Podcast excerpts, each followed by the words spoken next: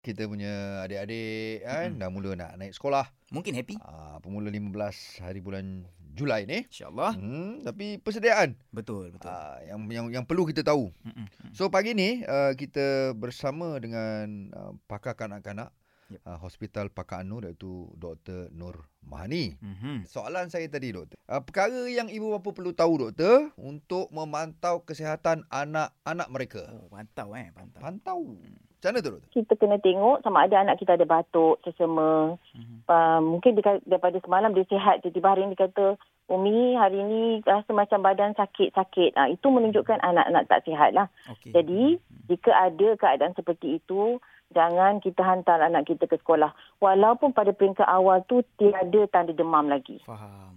Sebab peringkat awal tu kadang-kadang dia akan komplain sakit tekak je. Mm-mm, Sakit tekak ataupun dia rasa macam kepala tak selesa. Ya? Mhm. Itu antara tanda awal. Tapi janganlah kita macam tertipu. Kadang-kadang anak-anak tak nak pergi sekolah. Kan? Okey, okey, okey. Ah, tu pun antara alasan itu juga. Tapi kita boleh nampak dari segi klinikal. Maknanya kita boleh nampak fizikal dia tu cer- kecergasannya di tahap mana. Mhm. Uh, jika boleh kita adakan atau belikan gadget yang untuk monitoring temperature. Faham. Mhm. So kalau 37.5 ke atas maknanya anak kita demam. Okey. Kalau 37.2 ke bawah maknanya anak kita sihat. Ah, ya. Ingat tu. Mhm. Uh, jadi janganlah kita nak juga anak kita pergi sekolah kita hantar.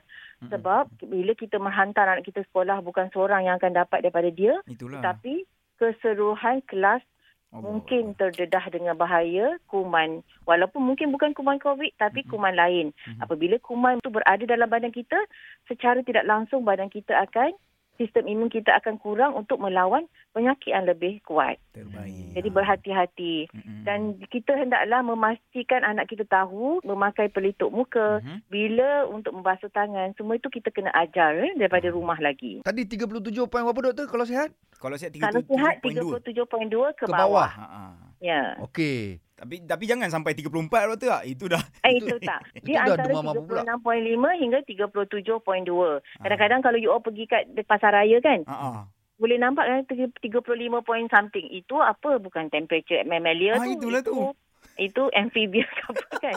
Saya perasan juga tu Tapi sebab dia Allah. jarak, jarak dia buat detection of thermometer tu. Itu Oh, penting. Ah, Kadang-kadang okey. sampai satu meter mana nak boleh nak detect. Itu Eh. lebih kepada temperature environment lah rather than temperature badan kita. Baik, Alright. faham.